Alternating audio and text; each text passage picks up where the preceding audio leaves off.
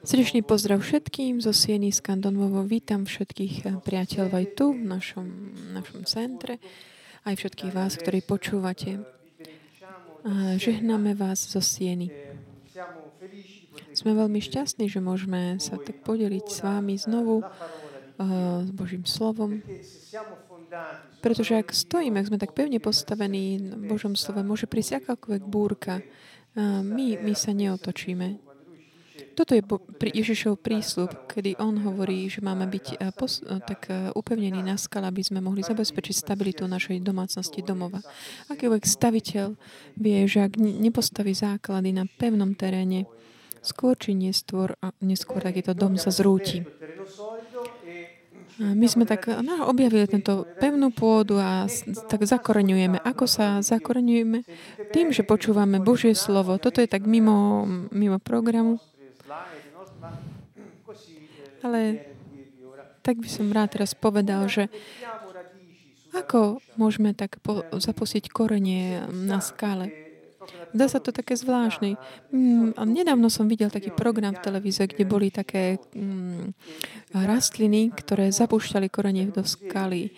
A tieto rastliny majú také mm, naozaj silu. Nevidno tie korenie, ale počas, po dvoch, dvoch rokoch sú celé, celé kamene môžu byť aj rozbité týmito koreňmi. Ako sa teda zapúšťajú korenie na skale? Jednoducho počúvajúc Božie slovo a tak si ho berúc za svoje. To, čo Boh hovorí, my to počúvame, čítame, modlíme sa s tým, potom ho príjmeme ako naše také jedlo, strava a stane sa naším a v súlade s tým sa potom aj správame. To znamená, takýmto spôsobom zabušťujeme korene. Každý deň viac a viac potvrdzujeme takú, takú tú pôdu, na ktorej sme. Pamätáte si to podobenstvo o rozsievačovi? Kde hovorí o takom tom eh, semene, ktoré je rozsievané. Hovorí o semene ako o slove, posolstve o kráľovstve. Čiže posolstvo o kráľovstve je to semeno, ktoré je zasievané do srdc každého a hovorí, niekto niekde zapúšťa korenie, ale keďže tam nie je taká tá pôda, je tam tak veľa je taký tvrdá pôda, taká kamenistá, je veľmi ťažko, že zapustí, tak tam rostlinka eh, odumrie. A v tom, taká kamenitá pôda v tomto mm, prípade není taká tá, tá skala pevná, na ktorej má stať, ale je to také tvrdé srdce. Čiže uh, posolstvo v Božom kráľovstve je naozaj ten kameň, na ktorom máme postaviť svoju vieru, no sú, existujú. Ale ak my máme svoj, takú kamenistú pôdu v, sr, uh, v srdci, uh, to nie je dobré, je to také tvrdé. Prečo? Pretože Boh rešpektuje rozhodnutia človeka. A vie, že človek môže mať aj také zatvrdené srdce. Nechávam to ako takú mm, úvahu. A každý nech si tak e, zváži to, čo počuje s ohľadom na svoju vlastnú osobu. Dnes večer a hovoríme už, už, máme už štvrtú časť od tohto, tejto novej série Božie kráľovstvo a ten podnadpis je Sme deti, nezamestnanci alebo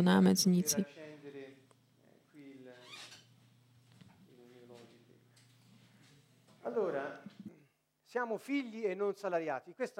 E Takže sme deti, nie zamestnanci. E Takže bude to taká cesta, mm, skrze, skrze Božie slovo. A je taký nový pohľad na podobenstvo o, o marnotradom synovi. Budeme hovoriť o Lukášovi 15, od veršu 11 až do konca.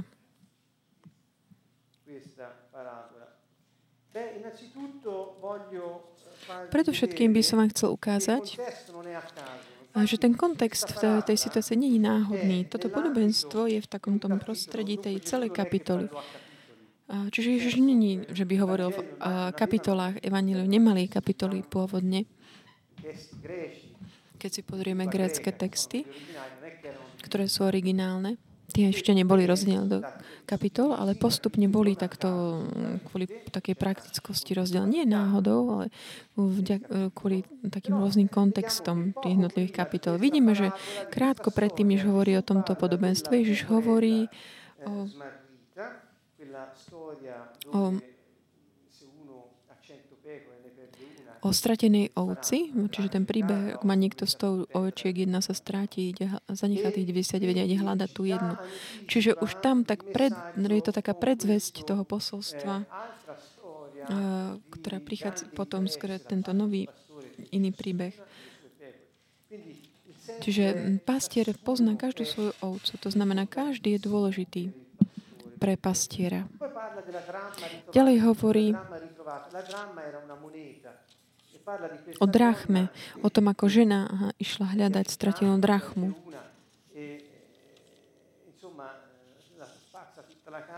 Čiže žena, ktorá stratí túto drachmu, tak vyzametá celý dom, aby ju až kým ju nenájde. Čiže je tam takéto hľadanie niečoho vzácneho. Rovnako ako stratená ovca, aj takých tých je tam 100 vecí, kde 90 sa stratí, jedna nie. Alebo potom drachmy, stále jedna sa stratí, čiže, alebo potom proste zanecha všetko, aby našiel. Potom rozpráva ešte aj svojim priateľom, že aký som rád, že som to našiel. Čiže toto, všetky tieto posolstva tak, takou predvesťou tej, toho príbehu márnotratom synovi. Nie, čiže nie je to o tom, že keď mám 100 a jedno strátim, tak um, nech, nech je strátená, však mám tých ostatných. Nie, on ide hľadať tú jedinú, aby ju mohol znovu nájsť, aby sa mohla znovu nájsť. A vo verši 11 v eh, kapitole 15 hovorí a pokračoval. Čiže pokračuje v tých príbehoch, ktorý hovorí predtým. Čiže odvoláva sa na ten kontext, v ktorom sa nachádzame. Tieto príbehy, podobenstva, a hádajte, kto ich rozprával. Boli rozprávané takým tým hriešnikom, ľuďom, takí tí mýtnici a hriešnici. Čiže týmto rozprával tie, tieto príbehy, čiže o stratené oce, o tej drachme. Čiže ľudia, ktorí boli takí stratení trošku zo spoločnosti, tak odsovaní všetkým. Boli tam aj farizei.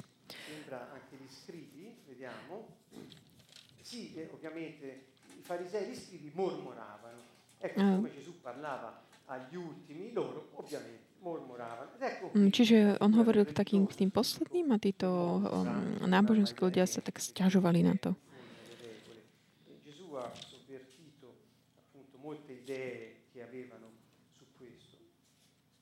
Allora, parlando a queste persone, Gesù disse ancora, e vediamo qui la nostra storia. Un uomo aveva due figli. Takže začína. Istý človek mal dvoch synov. Mladší z nich povedal otcovi, otec, daj mi časť majetku, ktorá mi patrí. A on im rozdelil majetok. Toto podobenstvo, ktoré všetci poznáte, samozrejme, možno to samozrejme nie je až tak uh, OK, pretože nikto možno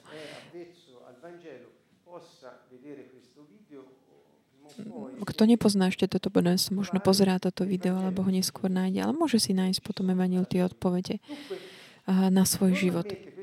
Čiže obyčajne toto podobenstvo je chápané ako taká dobrota, taká milosrdná dobrota Otca, ktorý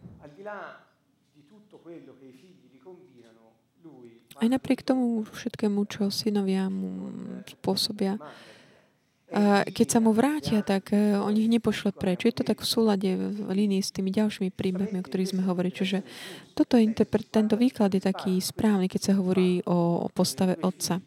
Že má dvo, dvoch synov, jedna zoberie uh, svoj podiel majetku, ide preč a všetko minie, potom sa vráti, ale otec ho príjme. Dokonca mu berží v ústrety. Ten druhý, keď bol, ktorý bol v jeho príbehu, teda bol zostal u neho doma, vieme, ako to bolo v tom podobenstve, není veľmi spokojný. Možno bol taký pokojný, ale len tak zdanlivo. Pretože keď otec tak príjme toho syna, ktorý sa vráti, tento druhý syn je taký nahnevaný a voči e, otcovi hovorí, pozri, ale tento urobil toto všetko zlo, spáchal, všetko minul a ja som bol dobrý, bol som stále s tebou a ty mi si nikdy dal to, čo si dal jemu. Čiže ako? Je tam takéto toto stretnutie s, s otcom. Čiže je to otec milosrdný, má obrovskú moc, je taká miera, ale Takto nám ho predstavuje. Ale my sme potom išli pozrieť sa aj na tie ostatné postavy v tomto príbehu, ktorí robia takéto, vytvárajú to prostredie takémuto rozprávanie o milosrdnom otcovi. Čiže nemáme toto nikdy. Čiže to je taký ten majak, ten príbeh o milosrdnom otcovi v tomto podobenstve. Chcel by som, chcel som to tak popred na, naznačiť stručne, aby sme mohli si tak uh, pripomenúť tie také dôležité veci. Čiže ten uh, mladší syn hovorí, otec, daj mi čas majetku, ktorá mi patrí. Čiže z toho, čo máš, uh, polovica mi patrí, pretože to bude moje uh, dedistvo. Čiže v podstate on robil to, že ako keby spálil ten podpopol ešte uh, predtým, než otec zomrel. Zobral si proste polovicu uh, toho, čo vlastne malo byť potom po smrti otcove jeho. A urobil si s tým, čo chcel on. Už toto nám ukazuje, na záver to pochopíme lepšie, že to nám predstavuje aj nielen ten aspekt milosrdnej lásky otcove, ale aj to, že otec má um, určitý majetok, ktorý je k dispozícii na odovzdanie deťom. Toto je tá vec, ktorá nevždy je tam vidieť, tam uh, zjavná, ale rozpráva nám, dá, svedčí nám o otcovi, ktorý sa nezastaví ako keby pre takouto žiadosťou svojho, uh, svojho syna, ktorý potrebuje veci, ktoré mu slúžia na to, aby mohol žiť. Čiže toto je také tie úvahy, úvahy ktoré ešte k tomu milosrdenstvu otcov. Čiže po, o niekoľko dní potom ideme ďalej. Tento mladší syn zobral všetko a cestoval do ďalekého kraja. A tam svoj majetok hýrivým životom premárnil. Čo urobil s týmito vecami, ktorý mu otec dal? Keď otec mu dáva polovicu svojho majetku, neho, nežiada ho, že čo, čo s tým urobíš. Proste odovzdá to. Ak sa dobre pozrieme, je to tak, eh, súvisí to, mm, je to v súlade s tými ostatnými podobenstvami, kde hovorí napríklad o kráľovi, ktorý odchádza, necháva svojich správcov so svojím majetkom. Aby keď sa vráti, mohol vidieť, čo, ako s tým naložili. Čiže je tam vždy také, že nie dať úplne k dispozícii, ale tak zveriť s takou úlohou správcovskou. Čiže toto je, ja ti zverím toto maje, tento majetok, ktorý ti patrí. A tento o, synce to zoberie, ale otec sa ho nepýta, čo s tým chceš urobiť. Čiže on to len tak zverí. Po mnoho, Čiže išiel do ďalekého kraja, čiže odišiel zo svojho domova a išiel ďaleko. Tento koncept takej tej vzdialenosti, sa ešte na to lepšie pozrieme, ale vedí nás k takému chápaniu, že vždy, keď my sa vzdialíme od domov otcovho, toto nie sú len také obrazy, ktoré používam, aby som dal do paralely, ale toto podobenstvo má ten význam, ktorý sa týka nášho života. Takže snažme sa vybrať si z toho také poučenie, vyučovanie pre náš život. Čo to znamená? To znamená, ak my sme deti nášho Otca, ak my vyjdeme z jeho domova, domu, keď ideme do ďalekého kraja, takže všetko to, čo je mimo jeho domova, je ďaleko, tam sa proste premárni majetok. Čiže toto je príbeh tohto mladého. On nemal nejaký cieľ, on potreboval tie veci, len aby ich mal vo vrecku a s nimi si myslel, že bude mať a, taký postažujúci proste zabezpečenie toho, čo chce on. Ale v skutočnosti vieme od toho väčšieho, staršieho brata, že on ich vlastne premárnil tieto veci s e, prostitútkami. Čiže tento muž bol vedený takou chaptivosťou žia, žia, a žiadostivosťou.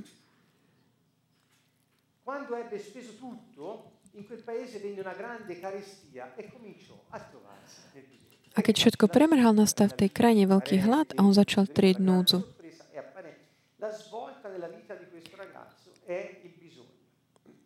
Čiže ocitol sa v núdzi.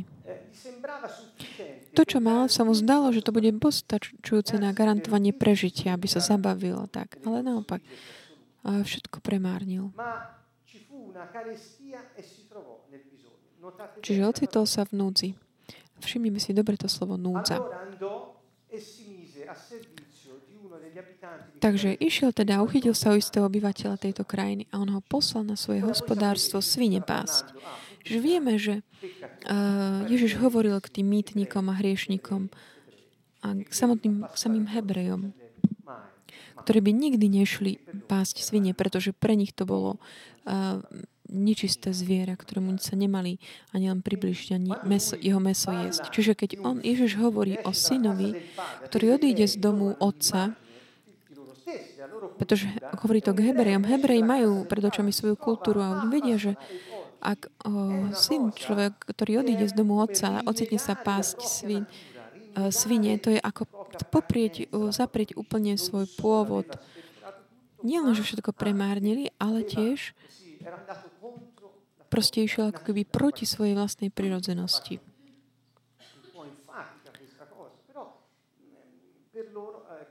Čiže pre, pre nich kultúrne mal to veľký význam, znamen, znamenal veľa.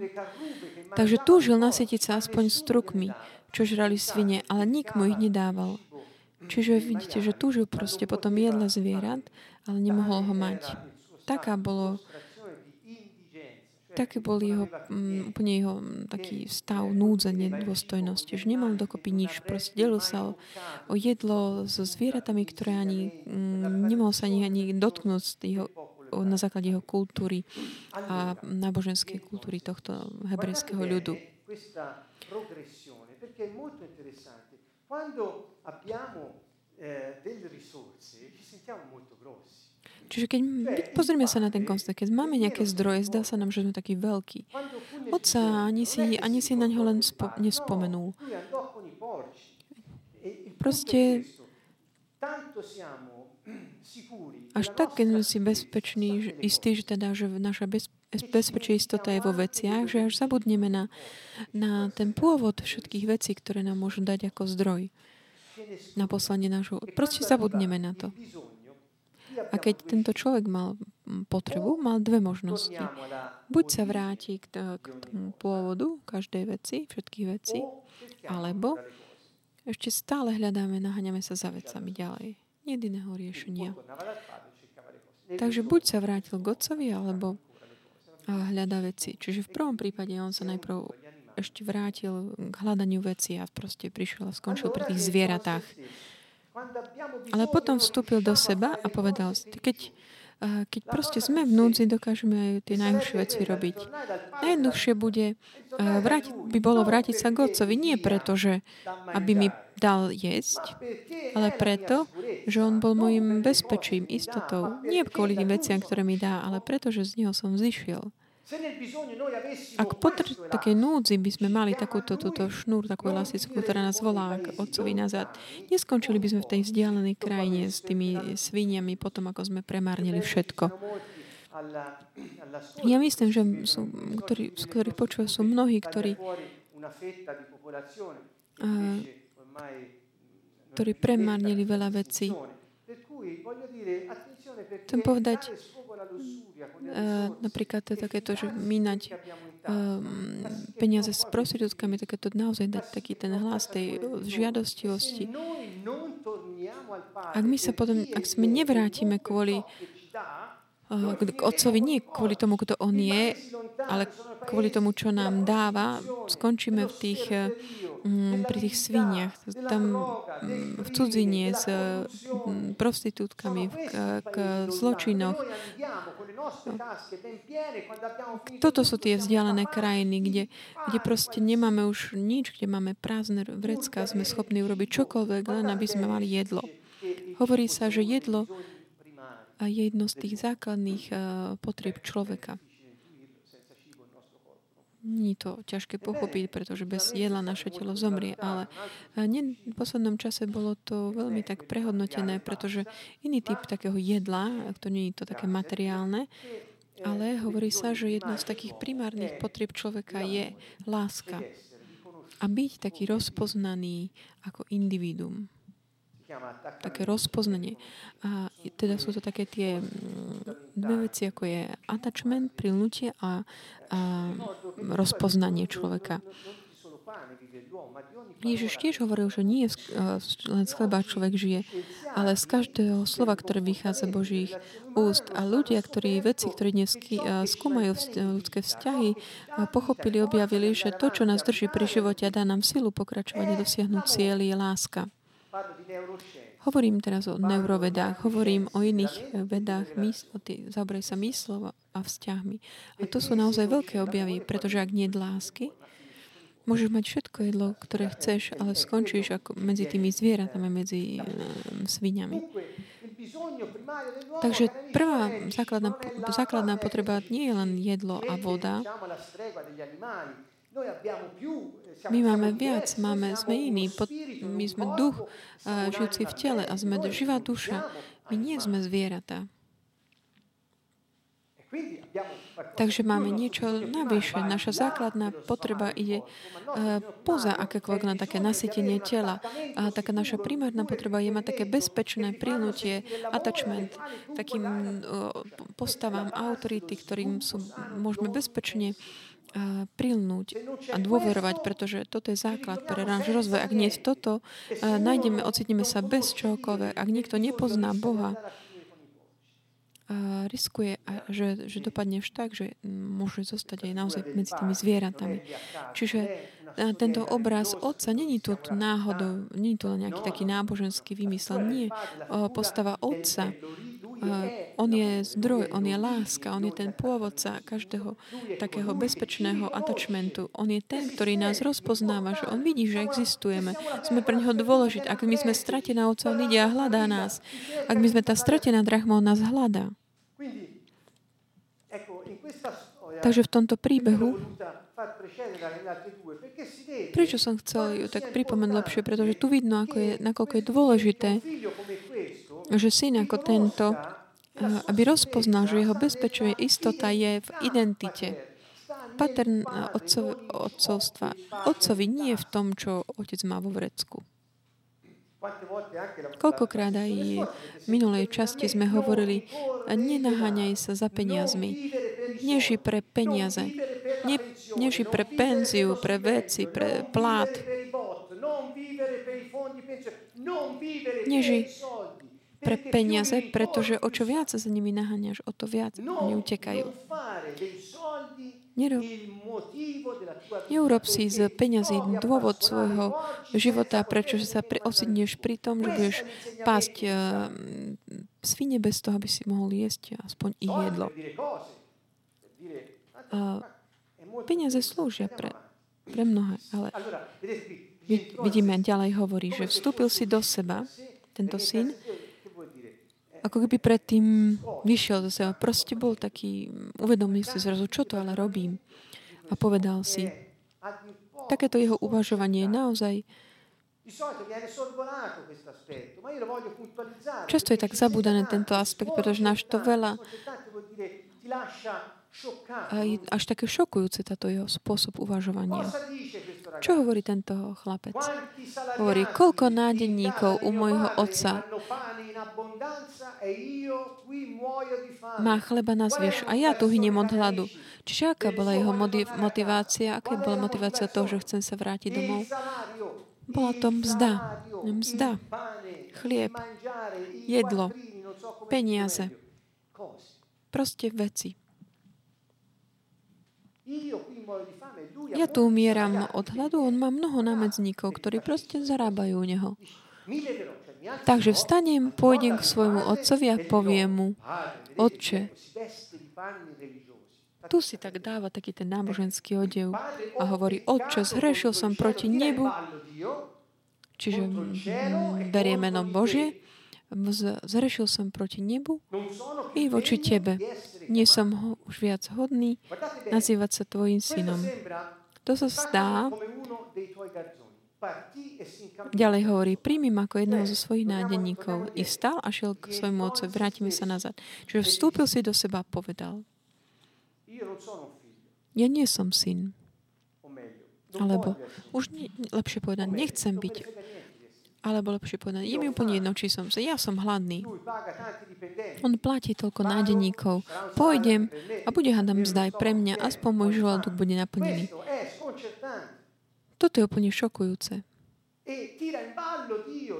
A on ešte tak eh, sa dovoláva Boha a neba a hovorí o hriechu. A rozhodne sa, vyberie si. A rozhodne sa takto, keď predstúpi pred Otca, trošku má také tie mm, také frázičky ústa, aby tak, eh, si tak ospravedlnil. Náboženstvo je v tomto naozaj taký majster. Toto je taký prototyp náboženského v Opakujem to, keď hovoríme o náboženstve, alebo um, ne, nemyslíme tým o nejaké konkrétne vierovýznanie alebo denomináciu. Nie. Hovoríme o takom postoji, ktorý je vybudovaný na základe takej potreby človeka nezostať bez niečoho a teda dovoláva sa neba, aby mohol tak prežiť. To je taký prototyp náboženskosti. On je úplne ideálny, presný v tomto. Čiže aké bolo jeho rozhodnutie? Neviem, či to v tom vidíte už aj. Tento chlapec sa rozhodol. Úplne jasne. No bolo to rozhodnutie, ktoré ho stálo šťastie. Už nie som hoden volať sa tvojim synom. Príjmi ma ako jedného zo svojich nádeníkov. Toto bolo jeho rozhodnutie, toto si vybral. Ja už nie som viac hodný. Ježiš prišiel, aby nám prinavrátil takú dôstojnosť. Odstranil hriech. Zničil moc diabla. A dal nám znovu život, aby sme my mohli prijať ducha. Ducha Svetého. On, ktorý je hodný, urobil aj nás hodnými. Čiže povedať otcovi, ja nie som hoden, už nie som viac hodný, chcem byť ná, nádeník, to bolo také, také popretie, zapretie diela spásy. Čiže jeho voľba bola takáto. Vstal a šiel k otcovi. Ešte bol ďaleko, keď ho zazrel jeho otec a bolo mu ho ľúto. Bol taký dojatý. Pribehol k nemu, hodil sa mu okolo krku a vyluskával ho.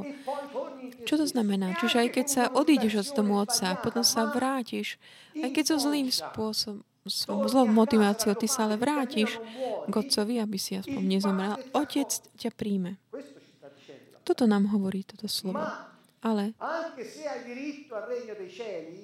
aj keď máš právo na Božie kráľovstvo, netešíš sa z Neho v takomto prípade. Nie, toto je ten dô, dôraz, ktorý chceme dať dnes. Že není to o ten aspekt o tom, že Otec, ktorý ťa príjme, to je jasné. Ide o to ale, že ak ty vrátiš sa ako námecník do domova, ktorý je tvoj, dokážeš sa tešiť, vychutnať z toho všetkého, čo je tvojim rodinným prostredí, ale budeš mať len to, čo bude takého odmenou za tú prácu, ktorú robil. To znamená, budeš sa potiť, budeš sa namáhať, aby si mal nejakú vypočutú modlitbu, budeš sa musieť um, modliť aspoň 5 krát denne na, na koberčeku, chápete? Ak nie, nebude fungovalo to. Čiže chápete, náboženstvo vás vedie k tomuto. Ale otec sa mu hodí okolo krku a vybuskáva ho. Syn mu povie, oče, tu proste realizuje to svoje rozhodnutie, čo urobil predtým. A teraz koná mm, takým spôsobom v súlade s tým rozhodnutím. Hovorí, oče, zhrašil som proti nebu i voči tebe. Už nie som hoden volať sa tvojim synom.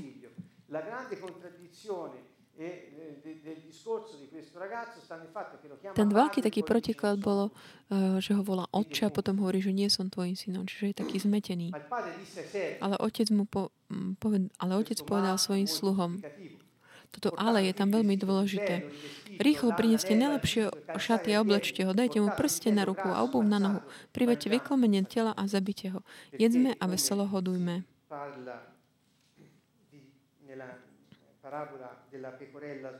Lebo ako sa hovorí aj v tom podobenstve o stratenej oci, Ježiš hovorí krátko predtým vo verši 7, kapitol 17 hovorí, tak bude aj v nebi väčšia radosť nad jedným hriešnikom, ktorý robí pohanie, pokánie, ako nad 99 spravodlivými, ktorí pokánie nepotrebujú. Čiže neskôr hovorí o tom uh, oslave, ktorá je pre toho hriešnika, sa robí pre hriešnika, ktorý sa vráti. Čiže je to také, on, je to taký koherentné, lebo hovorí, že v nebi uh, sa oslavuje, čiže um,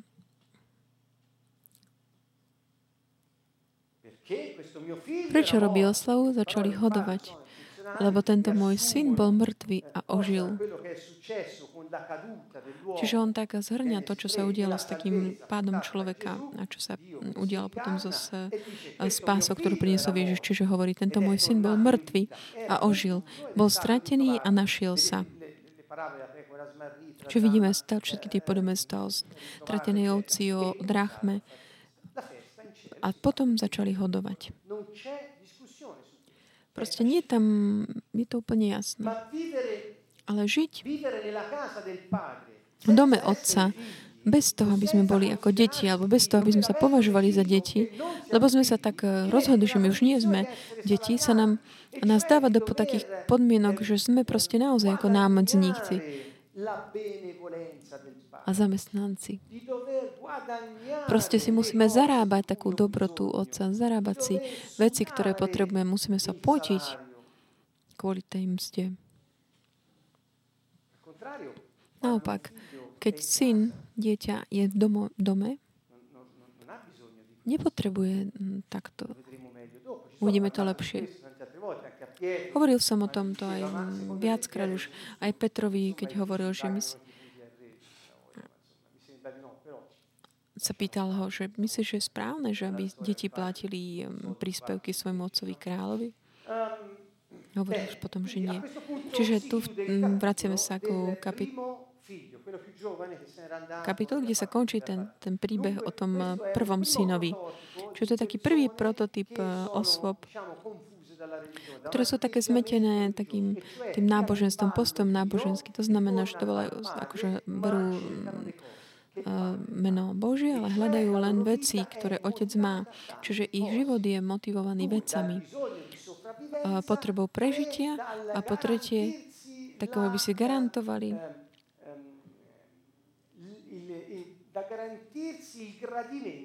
Dio. To, že sa zapáčia Bohu. Toto som chcel tak um, pod, počiarknúť ešte. Budete to prečítať. Môžete si to prečítať znovu spokojne. A to, čo dávam teraz, také body na uvažovanie. Každý nech si tak príjme, čo, mm, čo teraz vláda pojí. A potom nech sa tak v modlitbe pýta skrz svojho ducha, Otca.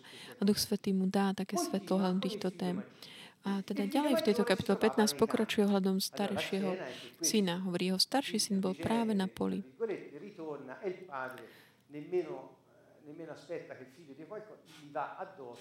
Čiže ten mladší syn sa vráti, otec za neho nepočká, ale ide mu ústrety a oslavuje. A tento starší syn bol na poli. Keď sa vracal a približil sa k domu, počul hudbu a tanec tak si hovoril si, čo sa to tu deje? Čo robil ten starší syn? Pracoval na poli predtým.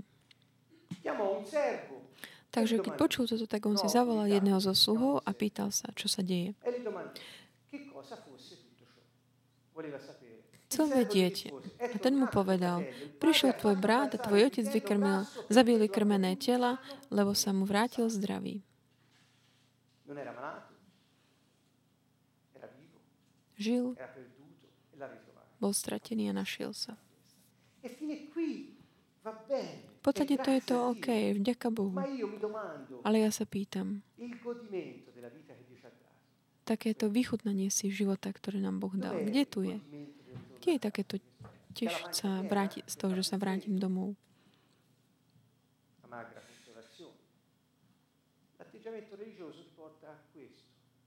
Náboženský postoj vedie len k tomuto. Starší syn čo robí? Nahneval sa a nechcel vojsť. Pomyslite na to, takéto naozaj taký mm, detské správanie, také správanie nahnevaného dieťaťa, že proste nahneval sa a nechcel vojsť. Vyšiel teda otec a začal ho prosiť. To je taký ten paradox. Otec, ktorý ako utekal, rovnako ako utekal v ústretí tomu druhému, Teraz uteká je akože k takému tomu mm, dieťaťu, ktoré je také nahnevané a nechce, nechce vojsť eh, na tú oslavu. Čiže začal ho prosiť. Čiže vidíme ten postoj Boží, postoj Otca, keď sa obracia k nám, aj keď sme v hneve proste som taký nazúrený a že sa tak vylučujeme z Jeho prítomnosti. Boh nás nikdy nevylučuje. Čo robí Otec vtedy? Otec nám ide v ústrety, proste prosí nás. A toto slovo prosíte znamená takým jemným spôsobom sa obracať na niekoho, žiadať. Čiže Boh takýmto spôsobom jedná s nami. Čiže my sa nahnevame, ale On stále pokračuje takým jemným spôsobom. plným lásky. A tento starší syn odpovie otcovi. Ecco, io ti servo da tanti anni. Už toľko rokov ti slúžim a nikdy som neprestúpil tvoj príkaz. A mne si nikdy nedal ani kozliatko, aby som sa zabavil so svojimi priateľmi. No keď prišiel tento tvoj syn, čo, si prehy, čo ti prehýral majetok s neviestkami, pre neho si zabil vykrmené tela. Čiže vidíme tieto dve verši, verše 29-30 sú naozaj, naozaj taký útok eh, mm, syna voči otcovi. Je to naozaj taký hrozný útok. Prečo tento syn bol v dome svojho otca? Hľadal také prijatie. Chcel si kúpiť a taký ten podiel na tom, aby mohol byť súčasťou domácnosti. Čiže skôr to, že, že on sa namáhal a počúval všetky príkazy, to bola pre neho ga- garancia, záruka, že mohol byť v tom dome. Pretože bol dobrý, šikovný, že proste je v ňom taká, také nutkanie v jeho živote, že mu túžil sa správať dobre, byť dobrý, že je taký morálny aspekt, veľmi taký zdôraznený. S takým cieľom, aby sa cítil taký prijatý, aby cí- cítil, že je súčasťou niečoho, nejakej veci. Čiže nejakým spôsobom si kúpil takúto priazeň. Kupoval. Takže zami- della zamieňa si ten eh, vzťah lásky, ktorá je medzi otcom a synom, dieťaťom, za taký uh, vzťah povinností. Keď my sa snažíme mať vzťah s ľuďmi a založíme tieto naše, mm, naše vzťahy na splnení povinností a tak sa potom cítime na poriadku a môžeme tak očakávať priateľstvo. Buďte pokojní. Takisto ako zmi, utekajú pred nami peniaze, keď sa za nimi naháňame. Rovnako aj v takejto situácii, v takýchto vzťahoch nikdy ich nebudem môcť budovať. Čiže nezastávajme si vzťahy na takom tom kupovaní si priateľstva na základe toho, že budeme dobrí, budeme robiť všetko to, čo chcú druhí. To je takéto sná zapáčiť sa, je taká pliaga. Tá moc nie je v tom tej povinnosti, že musíš. Zodpovednosť nie je v tej nutnosti, nevyhn- že musíš. Ale v tom, že môžeš. Takže. Učme sa teraz. Otcová odpoveď. ešte ďalšia mm, otázka, predtým, než sa na to pozrieme. Tento starší syn sa tak tešil z toho, že mohol byť v dome otca? Ja by som povedal, že nie. Prvý príde a urobí potom sluhu zo seba a druhý, ktorý bol doma celý čas, bol autoritou, ale nikdy sa netešil z toho, lebo sa snažil len zapáčiť sa, kúpiť si takéto prijatie. Čiže ďalší taký prototyp náboženského. Kúpim si dobrotu Božiu tým, že budem plniť všetko, čo on hovorí. Ak budem dobrý, Boh ma miluje. Ak nie som dobrý, Boh ma nemiluje. Ak sa necítim dobrý, nahnevam sa na, na Boha aj na druhých. Toto je to, čo sa udial. Otec odpovedá, syn môj, ty si stále so mnou a všetko, čo ja mám, je tvoje.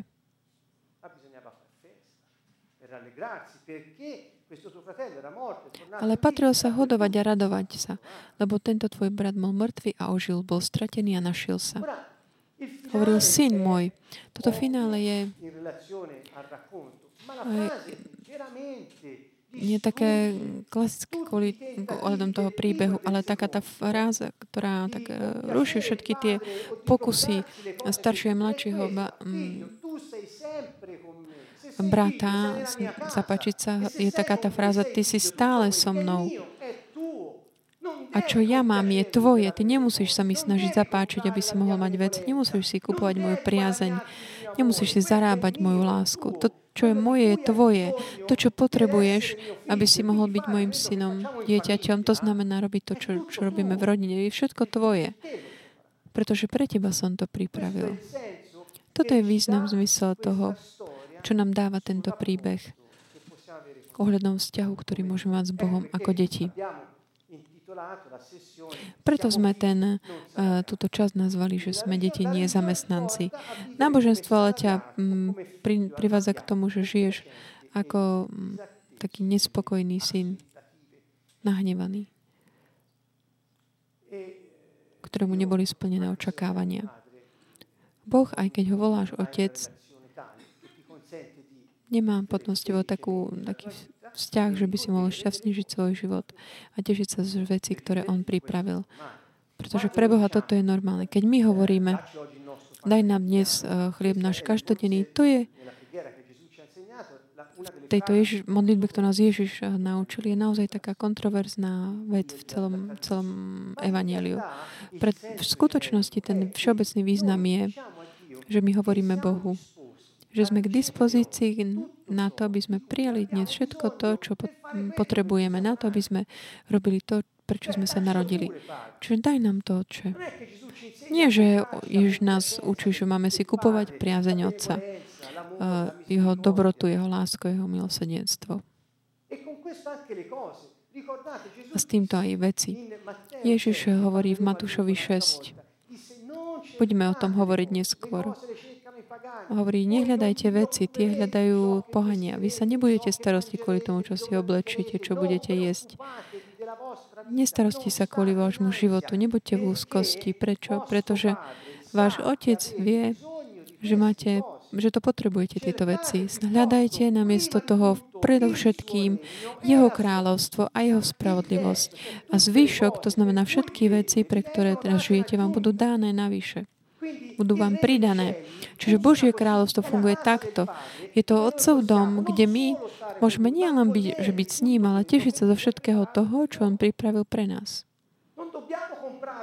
Ne, nemusíme si kupovať e, niečo nereálne, lebo sme si alebo že si kúpime niečo, lebo sme sa zapáčili Bohu, lebo sme boli dobrí.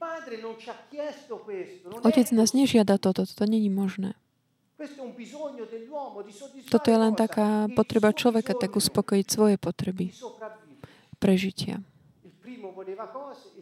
Prvý chcel veci, druhý potreboval mať taký, byť, páčiť sa, aby sa cítil prijatý.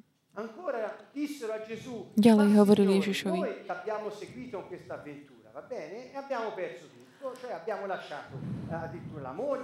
Čiže za, a ďalej Ježiš hovorí, že zanechali sme toľko vecí, za, zanechali sme manželky, rodiny, všetko.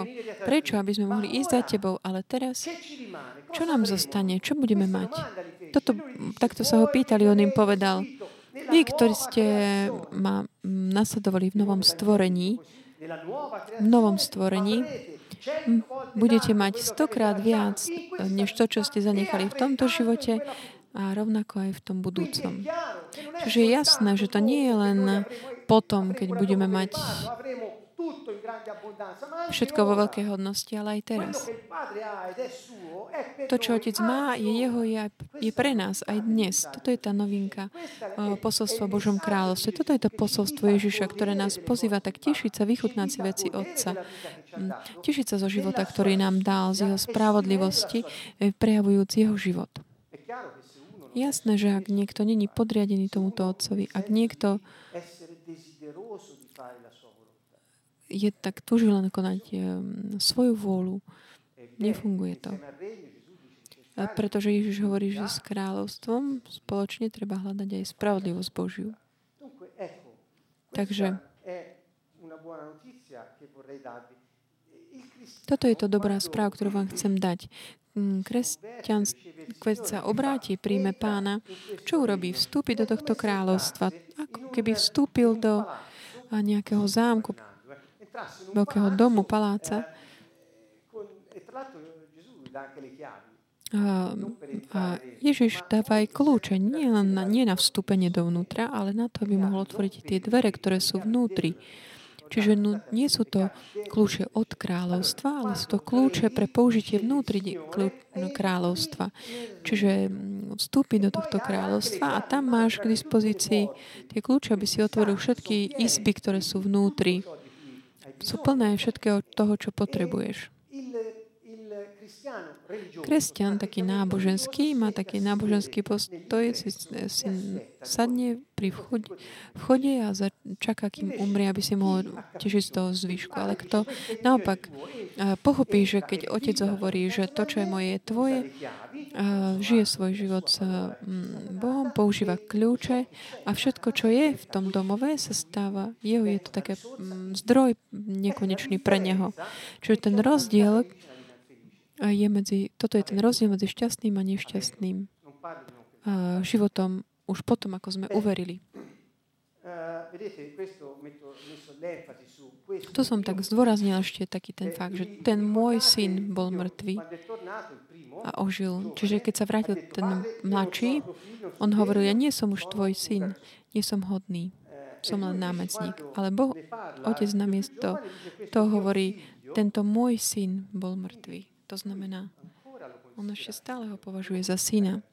A nepovažuje za, ho, za nejakého zlodeja. Čiže vidíme, bol mŕtvý a ožil a bol stratený a našiel sa a začali hodovať. Také pozvanie, ktoré vidíte tu v Rímanoch 12.2, je také jednoduché. Budeme o tom ešte neskôr hovoriť, lebo sa týka mentality, ktorú sme povolení, aby sme zmenili. Čiže také mm, zničenie takých tých presvedčení, ktoré spôsobujú, že žijeme a takým opakovajúcim sa mm, spôsobom. Boží slovo nás pozvia k tomuto. Nepridobňujte sa tomuto svetu, ale pre... Ale premente sa obnovou zmýšľania, aby ste vedeli rozoznať, čo je Božia vôľa,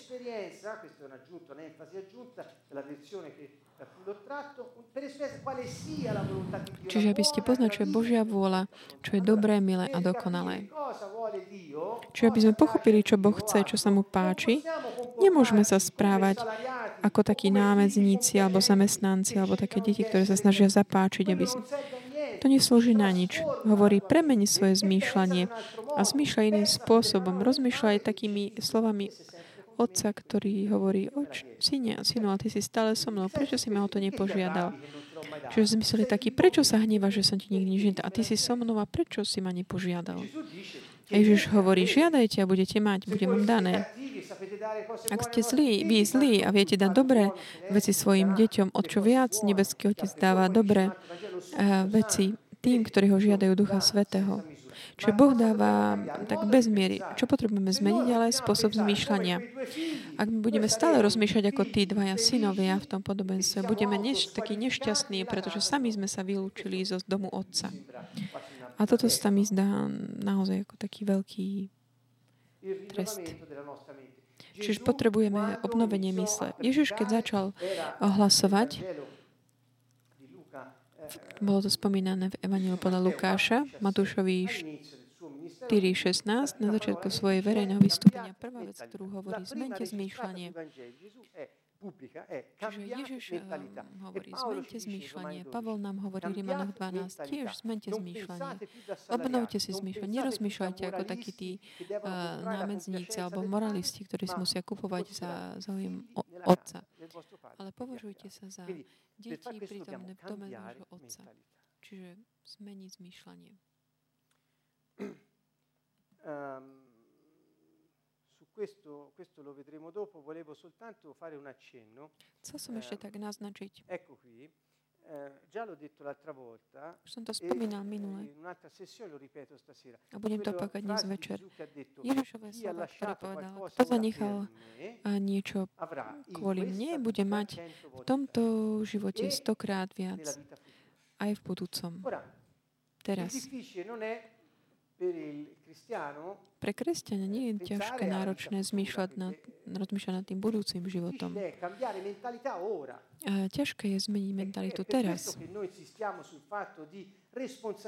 Preto my tak trváme na tom takom prijati zodpovednosti za život tu na zemi.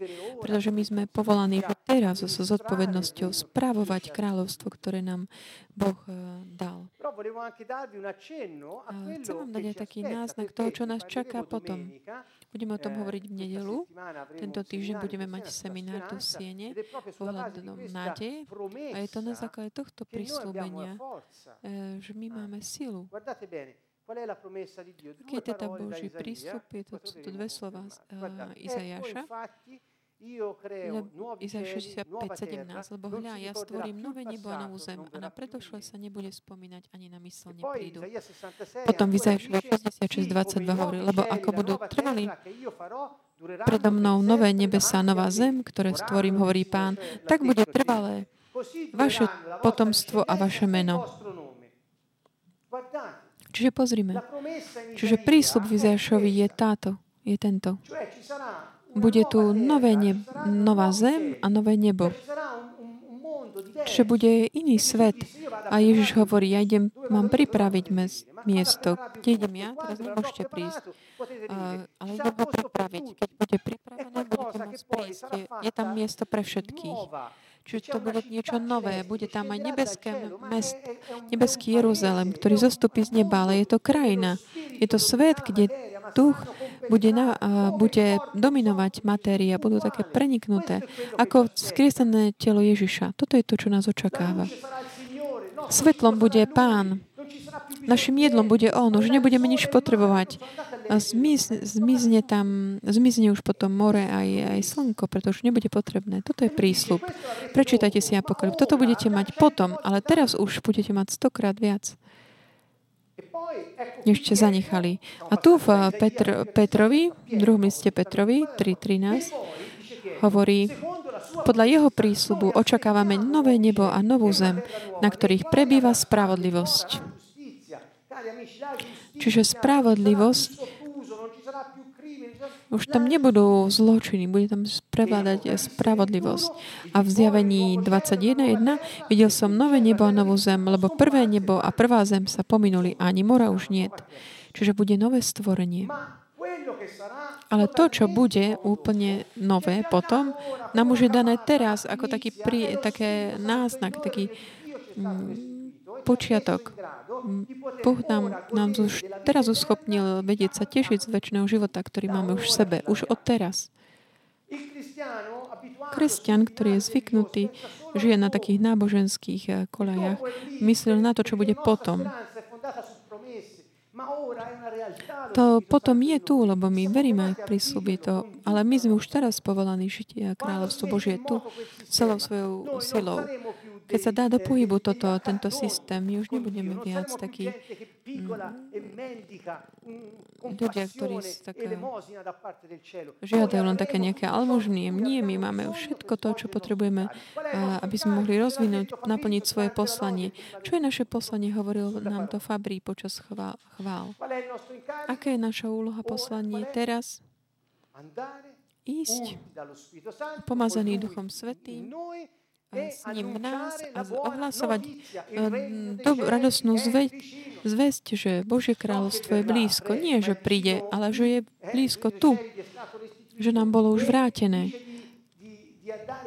A hovorí tiež ísť a oslobodzovať utláčaných, vrácať zrak slepým, ohlasovať oslobodenie väzňom, ohlasovať milostivý rok pána a prinášať veniec na miesto zármutku. A radosť tam, kde bol zármutok. Toto je naša úloha. Ak my nemáme túto motiváciu vnútri, ak nie sme vedru, verní nášmu povolaniu, ale naháňame sa za peniazmi a keď beháme za týmto, alebo sa snažíme zapáčiť niekomu, keď sa nám to nedarí, tak sa nahnevame a máme uh, sme celí rozčúlení. Treba si vybrať, je to rozhodnutie. Tak, ako sa rozhodol Cenci, je to ide o rozhodnutie. Povedal si, idem za otcom a poviem mu raz, dva, tri. Čiže to, čo, čo vás ja pozývam, pozbudzujem, je tento systém, ho už teraz, ako je v pohybe, aktivujte ho teraz. Systém kráľovstva. Pretože my sme živým dôkazom toho, že Pán Ježiš Kristus je Mesiáš. Ak to nevidia v nás, kde to môžu vidieť? Nemožné. Takže ako môžeme si myslieť, že tento systém sa neaktivuje v nás, ak my ho dáme do pohybu? On túži potom, aby skrze nás bolo vidno jeho, jeho kráľovstvo, tu teraz na tejto zemi, aby ho všetci hľadali, aby sme sa tam potom všetci stretli na tej novej zemi pod novými nebami. Verím, že myslím, že sme teda ja som už odozdal to, čo som mal pre dnešný večer. Takže majte tak, naozaj takú pevnú dôveru, nádej v prísluby a post, ktoré sú založené postavené na tom, na tom povolaní, ktoré máme ako deti, ktorí sme povolaní, aby sme rozširovali taký otcov život tu na planete Zemi. Pre tých, ktorí môžete prísť v nedelu o o 10. Začneme seminár o nádeji 10. do 1. a potom od 3. do 7. pol 8. Budú vyučovania, veľa modlitby. Téma určite nebude vyčerpaná úplne, pretože čas je taký stručný, krátky, ale budeme mať, verím, možnosť potom pokračovať. Možno, že aj pri budúcom stretnutí príde aj veľa priateľov zo Slovenska. Mm, pozdravujeme vás, ktorí počúvate.